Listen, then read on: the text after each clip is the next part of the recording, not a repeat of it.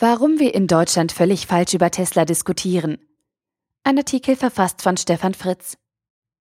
Über 250.000 Vorbestellungen für ein Tesla Modell 3, welches dann hoffentlich Ende 2017 ausgeliefert wird, zumindest an die ersten Kunden. Das ist in jeder Hinsicht schlichtweg Wahnsinn. Für Deutschland hat die Bundesregierung im Jahr 2011 das Ziel ausgegeben, bis zum Jahr 2020 eine Million Elektrofahrzeuge auf den Straßen im Einsatz zu haben. Die Realität ist, wir haben im gesamten Jahr 2015 in Deutschland 12.500 neue Elektroautos auf die Straßen gebracht. Da sind 250.000 Bestellungen in vier Tagen schon eine echte Ansage.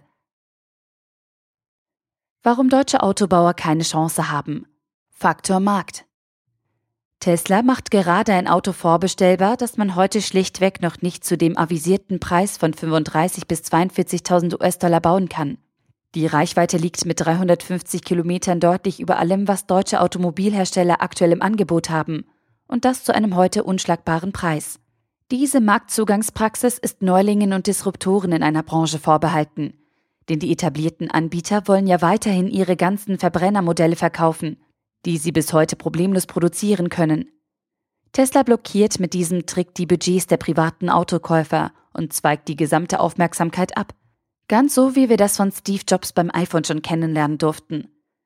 Die deutschen Autohersteller BMW, Mercedes-Benz, Opel und Volkswagen haben in dieser Situation eigentlich keine Chance, etwas besser zu machen. Schließlich müssen sie als Platzhirsche real verkaufbare Produkte anbieten.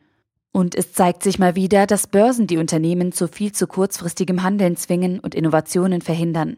Denn wer langfristig als Unternehmen eine Chance haben will, muss zulassen, dass die eigenen Kernprodukte kannibalisiert werden aber für sinkende Verkaufszahlen wird man an der Börse nicht gefeiert. Warum deutsche Autobauer keine Chance haben. Faktoren Technik und Haltung. Tesla liefert heute schon Autos, die Updates mit echten neuen Funktionen wie die Selbstfahrfunktion per Internet erhalten. Man steigt morgens in sein Auto ein und es hat neue Funktionen. Das gibt es bei den klassischen deutschen Anbietern nur gegen Aufpreis und nur in der Werkstatt. Kein deutsches Automobilunternehmen hat eine Genetik als Softwareunternehmen und liefert neue Features und Funktionen für ein bereits ausgeliefertes Produkt. Wir hampeln mit Hybrid und Plug-in rum, damit der Kunde wie gewohnt 400 Kilometer fahren kann. Oder wir bauen echte Elektroautos, die dann nur 150 Kilometer weit kommen und damit außer als Zweit- oder Drittwagen zum Einkaufen zu nichts Nütze sind.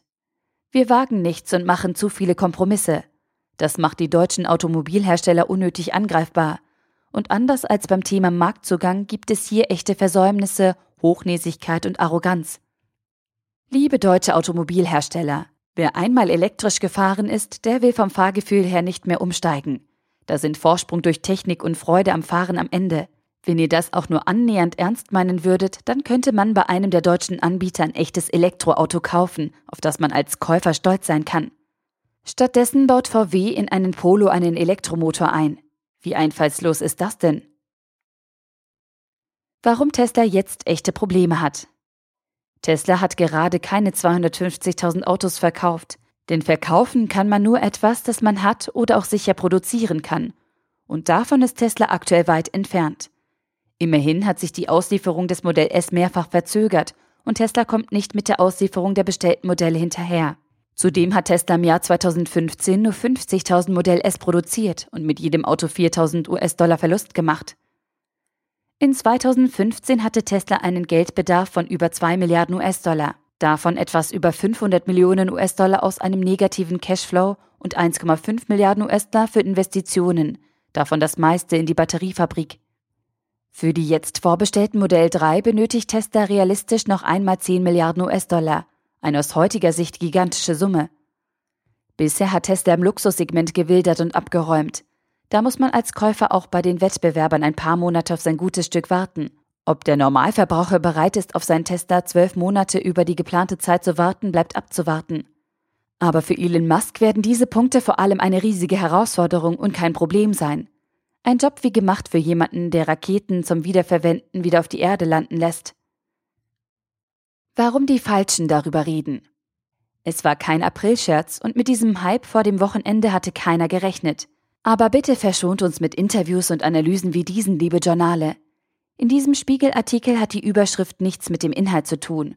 Auch an einem Wochenende sollte eine FAZ mehr Analyse zu bieten haben, als einfach ein wenig Skepsis zu verbreiten. Und auch die Fokusfakten sind ziemlich dünne. Die genannten Artikel findet ihr verlinkt im Artikel. Wie geht es weiter? Wir alle können live und in Farbe zusehen, wie eine Branche disruptiert wird. Und wir sehen, dass Disruption nicht immer digital erfolgen muss. Man kann auch in produktionsintensiven Branchen alles auf den Kopf stellen mit neuen Technologien und einer starken Vision. In Deutschland sind wir nicht nur massiv vom Export generell, sondern auch sehr stark von unseren großen Automarken mit ihren zahlreichen, vor allem deutschen Zulieferern abhängig. Daher hoffe ich, dass wir die Veränderung auf der prozessualen und technologischen Ebene doch irgendwie hinbekommen und wir es als Verbraucher endlich schaffen, auf die Elektroautos umzusteigen. Denn sonst wird uns das vor allem auf den für unsere deutschen Automarken wichtigen Auslandsmärkten massive Probleme bereiten. Und das wird in der Folge zu starken Einbußen unserer vom Export abhängigen Wirtschaft führen. Als Unternehmer kann ich anerkennend sagen, einfach toll, was dieser Elon Musk da hinbekommen hat und wie er all die systemischen Schwachstellen im Technologieverständnis und im Geschäftsmodell der Automobilbranche ausgenutzt hat. Da muss man ihm eigentlich auch die Daumen drücken, dass er das Husarenstück mit der Produktion der vorverkauften Autos hinbekommt. Wir werden sehen. Der Artikel wurde gesprochen von Priya, Vorleserin bei Narando.